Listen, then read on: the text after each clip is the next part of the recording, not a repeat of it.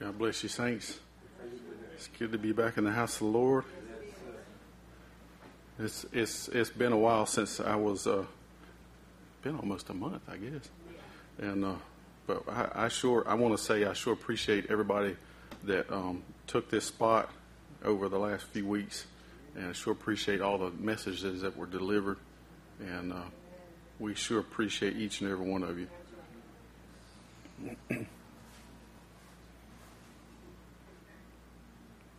getting an Amber Alert. Um, it's asking me to subscribe all of a sudden. Hold on. Let me see if I can. All right.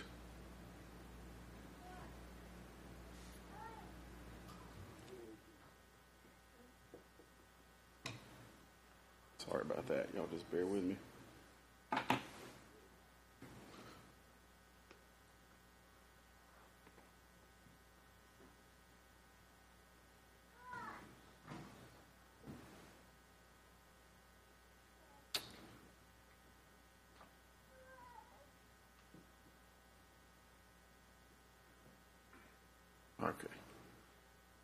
Let's go to the Lord in prayer. Lord God, we're so grateful to be able to gather together this morning, Lord, around your word. And as we study these things out, I pray, Lord, that you'll bless your people and, Lord, edify them, build up their faith, Lord. Give us something in the hour that we're living in, Lord, to help us along life's way. Be with the services today. I pray, Lord, that you'll just bless Brother Wade as he's ministering, Lord, and Brother Pageants. Bless, bless Brother Louise this morning, Lord. And we just ask your blessing upon the service now in your name. Amen.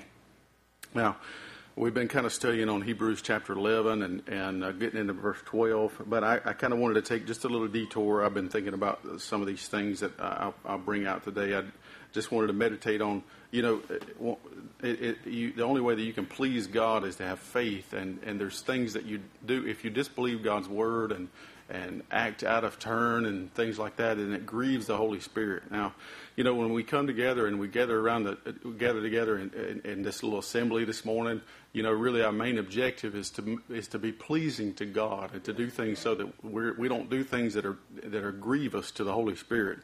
Because we want we want the service and we want the songs that are sung and the words that are said and everything, our actions and our deeds and the things that come across the pulpit to be pleasing to the Holy Spirit. Now, Paul in Ephesians chapter four, verse thirty, we'll kind of study out a few scriptures there in Ephesians four thirty. Ephesians chapter 4, where he said in verse 30, and grieve not the Holy Spirit of God, whereby you are sealed unto the day of redemption. So we can take away from that, there's a lot of things that you can do that, that can grieve the Holy Spirit of God, e- even after you're born again. Now, if you study these things out before you're born again, there's things that you can do to grieve the Holy Spirit, and you know you uh, he would, and we'll we'll kind of study these things out, and as we go through some of the slides, but it's very grievous when we don't when we don't believe what God is saying across the pulpit, when we don't believe what uh, what the message is in it, when He said you can grieve the Holy Spirit until finally your soul just kind of backs off and you're not listening to that to that still small voice anymore, until it becomes fainter and fainter, and your your heart becomes as like in the, in the Old Testament says, your heart begins sealed, your conscience becomes seared over as a, as a, as this, as if it was seared with a hot iron, and you just don't hear anymore. Why? Because you've grieved away the Holy Spirit. But now, after the Holy Ghost, after you've been born again, you do things just in your conduct and the way that you act that grieves the Holy Spirit. You know, things can go wrong. That's why there's deacons set in the church to, you know, keep you know keep children from running up and down the aisles and so forth like that. Because you want to set the atmosphere so where the Holy Spirit has it feels at liberty to to do things, to move and and to uh, impact your life. And now, Brother Branham would say in the Israel in the church, he'd said, sealed till how long? Because this verse is saying, don't grieve the Holy Spirit whereby you're sealed. So you're sealed, you've got the Holy Ghost, right? You've been born again. You've been born again, and now you can do things that are wrong. He's, but he's saying, he's trying to stress the point sealed till how long? Grieve not the Holy Spirit of God whereby you're sealed until the day of your redemption. Not from one revival to another, but until the day of your redemption. Everlasting life just isn't a little space of time. Everlasting is eternally forever. Can't die no more than a grain of corn could become a cocklebur. And if a man's born of the Spirit of God, it's automatically he lives the life. Y'all think about that now. is if you're born again, it's going to be automatic that you live the life. Automatic. Now, of course, you're going to, you know, just like a little baby growing up, it's you're going to trip and fall and do things. But as you grow up, you the, the little things that, that maybe a little child will deal with as you grow up and become an adult, you're not dealing with the same things anymore. Those things get worked out. Now, but you, so you're, you're grieving. Uh, uh, think of Jesus looking at us like a little child growing up, and, and to grieve means to suffer. You know, any parent can look at their children and see things that were, I, w- I wish they wouldn't do that. A little child getting, uh, playing with their, their tricycle and they get, get to getting too close to traffic. Hold, don't do that. And you start yelling at them, get out of the, get out of the road. Or as they grow up, they start talking to the, to the, getting in the wrong crowd and everything, and it becomes grievous. And, and you see, Jesus is kind of looking at he God is looking at that with the same same kind of viewpoint, I guess you'd say. He's like a parent, and and we can do things that cause him to to grieve and. Uh, grief to grieve means to suffer grief, to feel grief for, because of, to cause great distress to someone. And, you know, if you really break it down, to grieve the Holy Spirit means to engage in behaviors or attitudes that are contrary to God's will and character. To, to do things that are wrong, or to think things that are wrong, to behave wrong, or to have the wrong attitude, the wrong attitude when we come to church or when we're just going through life and we're doing things, the wrong attitude. And that grieves the Holy Spirit. Brother Branham would say, in the position of a believer in Christ, he'd say, quote it for the sake of time grieve not the Holy Spirit of God. And he broke it down. He'd say, by your backbiting, back by talking about people behind their back, saying things that to kind of stir things up, by your carrying on. Now, if you really break down what carrying on is, and that's that's kind of something hard to define. What is carrying on? Well, the, the internet says carrying on means to just act foolishly. You know, just just just uh, behaving in a way that's like you know you, you know what it is when you see it. carrying on indifference, not not really caring about. Not, I think that's one of the worst things to see in, in Christian Christian uh, Christian people is indifference, where you just don't really care anymore. You just you're you're not really engaged in the service anymore. You're just kind of going through checking off your, your Sunday services, and you don't really. Oh, to think about now that that, that would grieve the Holy Spirit to to see somebody not really caring anymore we're, we, you know, what the ministers are preaching about growing in maturity and the stature of perfect man and the blessings of God and the promises of God, and people just get indifferent. Well, it's just the same old, same old. And, and then another way you can grieve the Holy Spirit is by your unbelief. To see the promises of God and all the access, all the things that you can have access to, and hear Brother Branham make statements like we're living beneath our privileges, and yet we fail to believe the things that, that God has said. Grieve not the Holy Spirit of God, whereby you are sealed to the day of your redemption. Yes. Now, now that's a powerful scripture because you're sealed to the day of your redemption. Your soul is sealed. You're born again, but you can still do things that are grievous to the Holy Spirit. and to see Jesus, Brother Branham said, as you come, lady, he's, he's talking to somebody in the prayer line, come believing. And, and I, I just want to talk about how the, the nature of the Holy Spirit he's, he's in this prayer line. He's say he's telling his sister, "Come believing.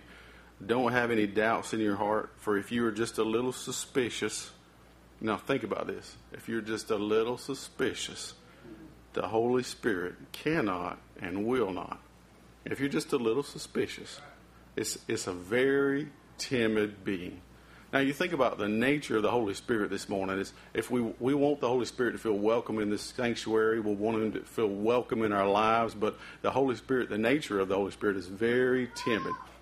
He's not going to just come kick the door down and just barge in and say, "Well, I'm taking over anyway." You got to let him in. You got to you got to you got to you got to have the right attitude and the right behavior. He's he's he's going to back off and pull away if if if if you know you're not just treating the sanctuary right, if, if, the, if the conditions are not right, if he detects any kind of unwelcome attitude, then he's going to pull back. Why? Because he's, he's very timid. The Holy Spirit is a person. It's not just some kind of a spooky thing floating around or something. It's a person. It's the person. So a person has characteristics and likes and dislikes, and the Holy Spirit does not like unbelief. It doesn't like uh, all the things that we just read about, foolishness and, and carrying on and and uh, all, all of those things. And being led by the Spirit, Brother Branham said, But whatever I say, now do just as I tell you, for it isn't me. When the anointing strikes me, I don't even know until my brethren play a tape and tell me what I said. So you see, it's so timid, the Holy Spirit. Just the least little thing grieves it. Now think about that. Just the least little thing grieves it. Be real reverent, and Jesus will come to you. If you're all excited, he can't come to you. See? Be reverent and believe. now, to think about that, how you can be pleasing to the Holy Spirit is to be to think with a with a sane, sound mind, to think on the Lord, to, to, to be conscious of that you want fellowship with God, to be to meditate on His Word, to be reverent, to be sincere. Uh, you you'll know every every single time this Brother Branham would move up all these three stages of grace to the next level, the angel of God would come and tell him to be more sincere. What I need to do, be more sincere. Be more sincere because the Holy Spirit is very timid, and you're not going to get anywhere with the Holy Spirit if you're not sincere and reverent and, and looking at things in the right, with the right attitude and the right behavior, not, not wanting to carry on or not do, do something irreverent, but because we don't want to grieve the Holy Spirit. So when we come together uh, around the Word of God, we want to have a, a, a church service that's pleasing to the Lord. We want to have our lives in order so that we're pleasing to the Lord. Our every footstep, every thought is pleasing to the Lord so that we don't grieve the Holy Spirit. Now, if you want to find some examples of grieving the Lord, you can go back to Ephesians 4. Of course, there's a lot of examples in uh, Corinthians and all through the scriptures, but where, where Paul says this in Ephesians 4.30, back up a few scriptures, and he'll lay out some good examples that we can take, take note of, of, of how you can grieve the Holy Spirit. and in verse 25, Wherefore, putting away lying, speak every man truth with his neighbor, for we are members one of another. Now, you know, reading some of these scriptures, it, it, you need getting down to the where the rubber meets the road. But, but you know, these are things that I, I think are worth kind of studying out and meditating on. That, that Christians are truth bearers. Now, you think about this. Now, we're talking about grieving the Holy Spirit, that if you don't bear the truth, if you say something that's, that ain't quite right, it's going to grieve the Holy Spirit away. The Holy Spirit is very timid, so it's not going to like that. Christians are called to be people of integrity, honesty, and truthfulness. Now you go all the way back to the verse one, verse one in Ephesians chapter four, and Paul says, "I therefore, the prisoner of the Lord, beseech you that you walk worthy of the vocation wherewith you are called." In other words, every aspect of your life should be trying to line up with what the Holy Spirit, the way that He wants you to live. To, to, to uh, be truthful with one another. Be honest with one another. Uh, try to try to you know if you promise somebody that you're going to do a certain deed for them on the job or something, you you do the very best that you can. Uh, of course, in all aspects of your life, but especially dealing with one, with one another because we're brothers. We're brothers and sisters in Christ. and here's a good one and the, skipping on down a couple of verses from 25 to 27 Be ye angry and sin not. Let not the sun go down upon your wrath. Now, you know, uh, we're talking again about grieving the Holy Spirit. Anger, anger by just by itself isn't inherently sinful. There's, there's probably a lot of reasons that you can. Uh, here's some good, good examples of when you can get angry, and, and you might be right like you you find out your kids hadn't done their maybe you're homeschooling your kids and you find out they hadn't done any lessons in like three or six months or something and of course you're going to naturally get a little bit upset. What do you mean you hadn't been recording your work? Or uh, you know uh, I'm, I'm going to use zach for an example. He was telling us yesterday that he was on the job and the guy working the shift before him hadn't filled to get, put gas in all the trucks. So naturally you're going to be upset actually if you aren't a little upset something something will be wrong. God don't want you to go through life like a robot and like not get upset when like you know your your your family's not living right and you, you ain't you ain't doing right. The people on the job ain't doing right. So anger, anger and you'll find we'll find a few examples in scripture here where where Jesus got angry. The bible says that he got angry. So anger in itself is not inherently sinful. But when you when it gets out of control you know, when, when things begin to get out of control, see, there's nothing wrong with get angry angry at your children for not doing what they're supposed to do. If your kids don't don't uh, don't show up on time for their job and then they get fired, of course you're going to get angry. But when you cross that line and you start railing on them and saying you're stupid and worthless, and something something else begins to take over. That's that's so what's what's taking over? What's in control? You know, uh, you can kind of compare. in Mark chapter 3, verse 1 to 5, when Jesus entered the synagogue and there was a man there which had a withered hand and he, and he healed him and, and, and they got all upset with him and he, he said unto them, Is it lawful to do good on the Sabbath days or to do evil, to save life or to kill? But they held their peace. And when he had looked around about on them with anger, being grieved for the hardness of their hearts, he saith unto the man, Stretch, stretch forth thine hand. Now look at, look at Jesus in this case. He was angry at them because they did not believe that they got so wound up because he was trying to heal somebody on the Sabbath that they didn't even see the good that he was trying to do. So naturally, he got angry with them. He was angry. And furthermore, he was grieved. Why was he grieved? For the hardness of their hearts. So there's another example of where you can grieve God. If your heart's all stony and you just don't you just you just don't care so much anymore. Oh, that's what the gospel was given for, to take somebody that don't care and and soften up that heart, but start changing them. Start, start. Uh, when you begin to realize how much God loves you and how God wants to woo you and, and do something with you and do something with your life, it, will uh, it, it, will change that old stony heart into and soften it up. Now, talking about anger, so who who really is the one in control? On the left, we got a picture of Jesus in the temple, striking out at all the animals and the people and everything because they were they turned his turned the temple into uh, uh, a den of thieves that turned it into something where they were just interested in money. But on the right, you've some, got some people that just have lost control. Lost control. Who's the one in control? Now, just to kind of call out that, that image on the on the left is if you've been paying attention to artificial intelligence lately, I, I generated that from a computer. That is a fake image. Can you believe that? That's completely generated by artificial intelligence. And this one too. So don't let this anger, don't let the sun go down upon your wrath. And this is where you start to grieve the Holy Spirit, is when when you just get anger, so angry that it starts taking up root in your life and you start getting bitter with one another and it starts growing up into something. That's why the Bible says in that same verse, don't let the sun go down on your wrath. Don't allow it to fester and grow into a grudge or unresolved conflict. If you got if you're angry at your spouse, don't wait till tomorrow to get it resolved. Uh, I, I, I've got uh, over this is maybe too much information, but over my wife and I's bed, we have a sign that says, Don't forget to kiss me goodnight. Because we want to get all the problems resolved. If there's any any fights or anything, you get the problems resolved. And every night before we go to bed, we've got that sign over the bed that says, "Don't forget to kiss me goodnight," because uh, it's because of this scripture. Don't allow things to fester and grow into a grudge. Don't carry unresolved conflict into the next day. Don't let anger linger and poison relationships. And handle your emotions in a manner that honors God and promotes healthy relationships with one with others. Why? Because if you don't, if you're angry with somebody, you got something against somebody. If you don't deal with it right then, then it might be 15 years later, and you hadn't talked to that person in 15, 20 years, and you you oh you you just let you just let the devil tap dance all over your life. You just let the devil run the show.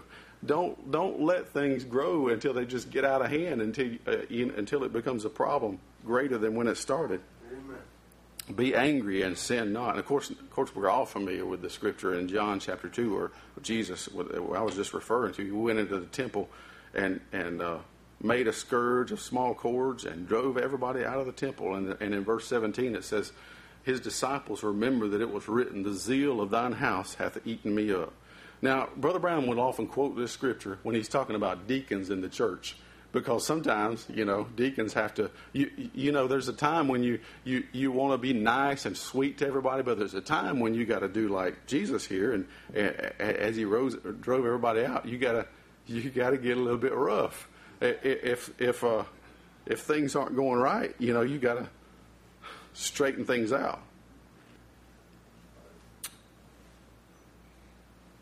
Let's read through a few other places in the in the Bible where anger, anger, you want to be sure that your anger is well placed. In Proverbs chapter 14, verse 17, it says, "He that is soon angry dealeth foolishly, and a man of wicked devices is hated." In Proverbs 15, 18, a wrathful man stirreth up strife, but he that is slow to anger appeaseth strife. And I'll, I, will post these online. I'm, gonna, I'm not going to belabor the point. You can read all these scriptures in your own time.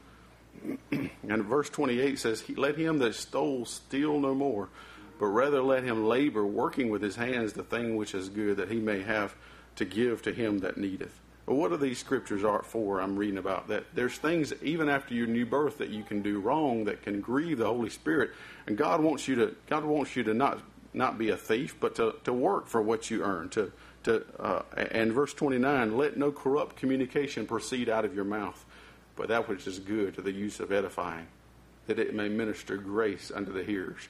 And I think there's there's a real that's something that'll really cause the Holy Spirit to draw back when you say a little joke that you don't need to be telling, or say something a little bit crass. You know, sometimes we'll we'll get in that mode where we we.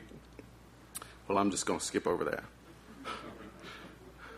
Let no corrupt communication proceed out of your mouth. Engaging in gossip or spreading malicious rumors, using foul language, profanity, or derogatory terms promoting or discussing immoral behaviors. That, that sort of conversation has no business in a Christian's mouth. Discussing immoral things, things that things that you're not supposed to, things that the world that's the world what the world's doing. Encouraging harmful or destructive actions towards oneself or others. Engaging in sexually explicit or inappropriate discussions that violate God's design promoting violence, all those things are corrupt communication. And Paul's saying, now, so there's the scripture. If anybody ever asks you, where does the Bible say we're not supposed to cuss? You can take them to Ephesians 4.29. Let no corrupt communication proceed out of your mouth. Your conversation is supposed to be holy.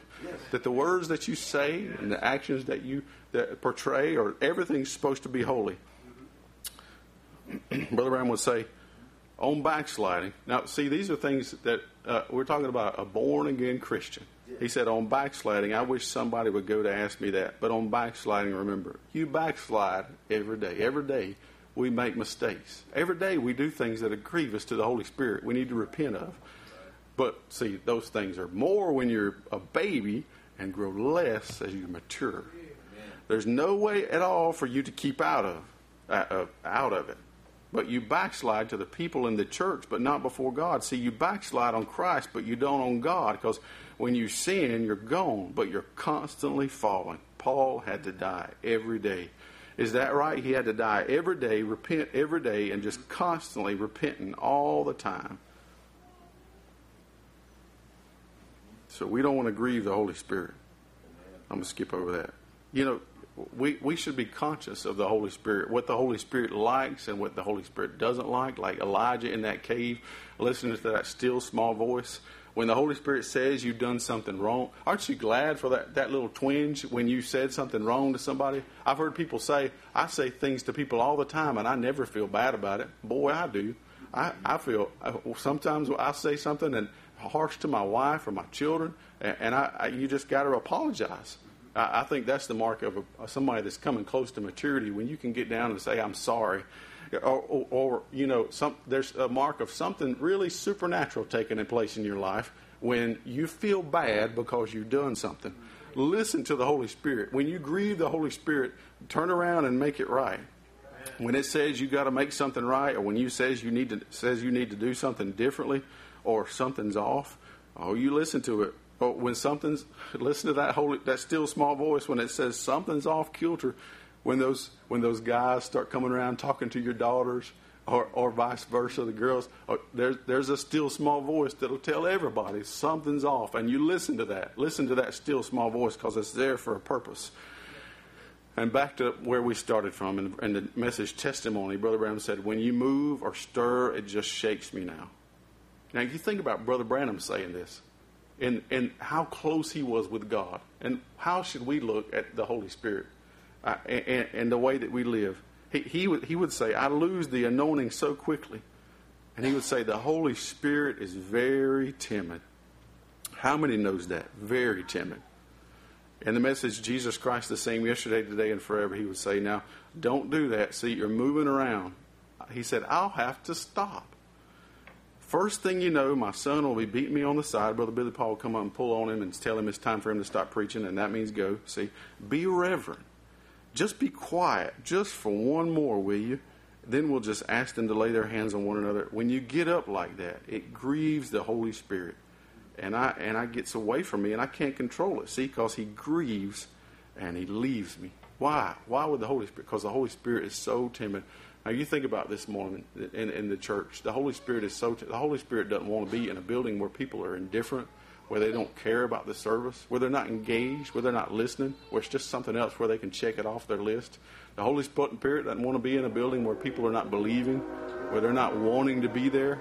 Oh, but if you want to be there, then the Holy Spirit wants to be there too.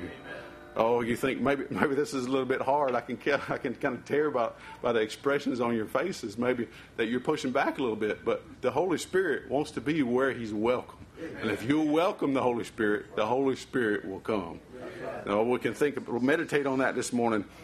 If you want the Holy Spirit to be active in your life, welcome Him. If you want the Holy Spirit to be active in the church and moving, welcome Him. And don't do things that grieve the Holy Spirit because the Holy Spirit is very timid. The Holy Spirit is very timid. God bless you, saints.